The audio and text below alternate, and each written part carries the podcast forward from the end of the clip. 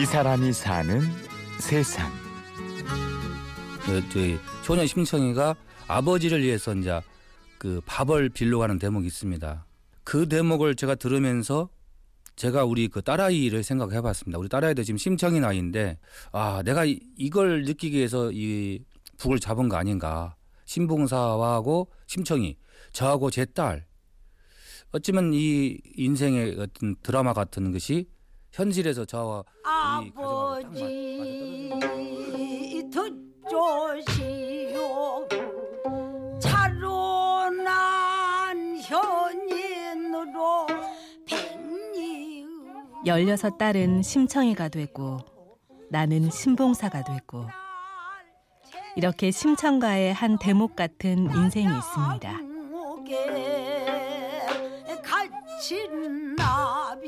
시각장애인 무형문화재 조경곤 고수. 조경곤 고수는 판소리에서 북을 치는 국악인입니다.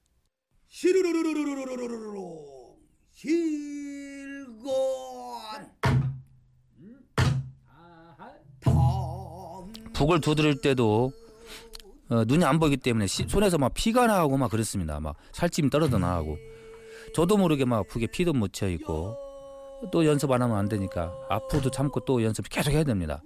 정말 눈물 없이는 갈 수 없는 눈물의 골짜기죠. 그러면서 국악원 가면서 어, 지하철역에서 대림역 서초역에서 제가 국립국악원 예술의 전당이 있- 있- 있기 때문에 지하철 내일 밀터로 제가 두 번을 떨어진 적이 있었죠. 눈이 잘 안 보이니까.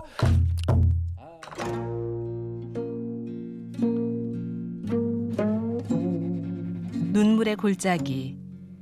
10대 후반에 눈을 다친 조경곤 고수에게 그 골짜기는 들어서는 첫머리부터 험난하기만 했죠. 사람들은 북을 배울 생각은 아예 하지도 말라고 했습니다. 그 고소 선생님들이 안 가르쳐 주셨어요. 너는 절대 못 배운다. 박자개념도 없고 이거 할 수 없다. 죽을 때까지도 할 수 없다는 것이다. 너는 이거를 포기하라. 계속 미련이 남아요. 가장 저분 저 선생님들이 할 수 없다는 것이 무엇인가? 그것을 내가 찾는 것이 뭔가 이것을 어, 흔적을 남겨놓고 가는 것이 내 삶의 이- 인생에 있어서 뭔가 보람이 있는 거 아닌가?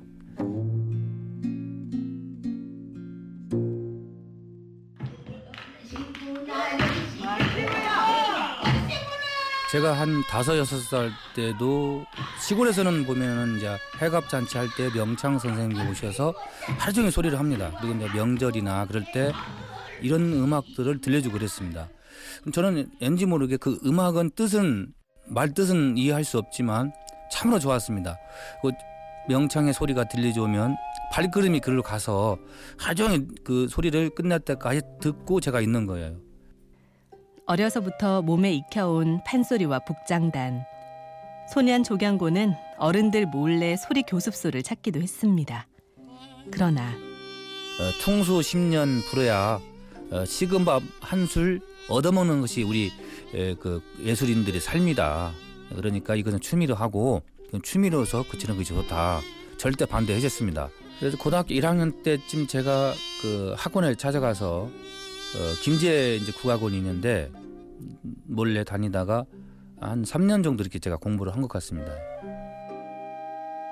설상가상으로 눈을 다치게 되고 북을 배우자던 꿈은 영영 사라져갔지요.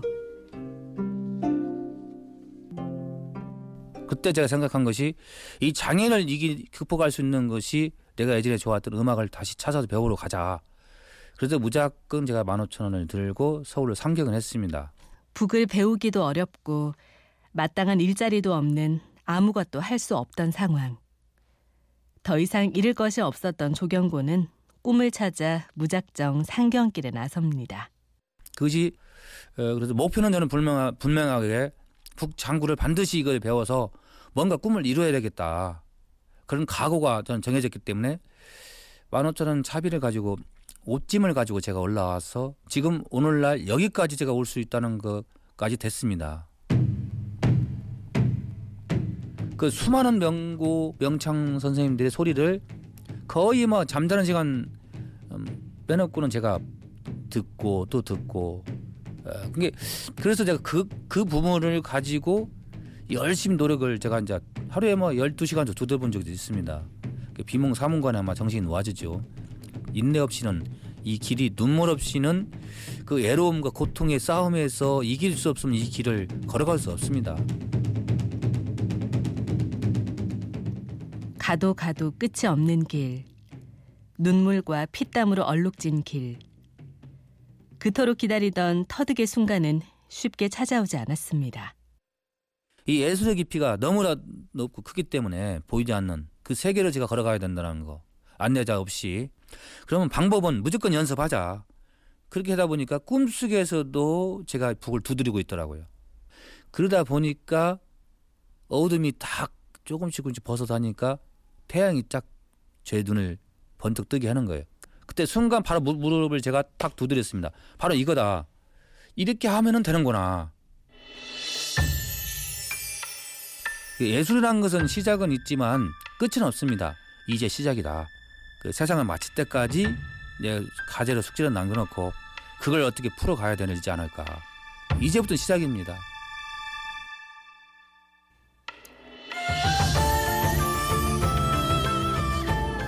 사람이 사는 세상.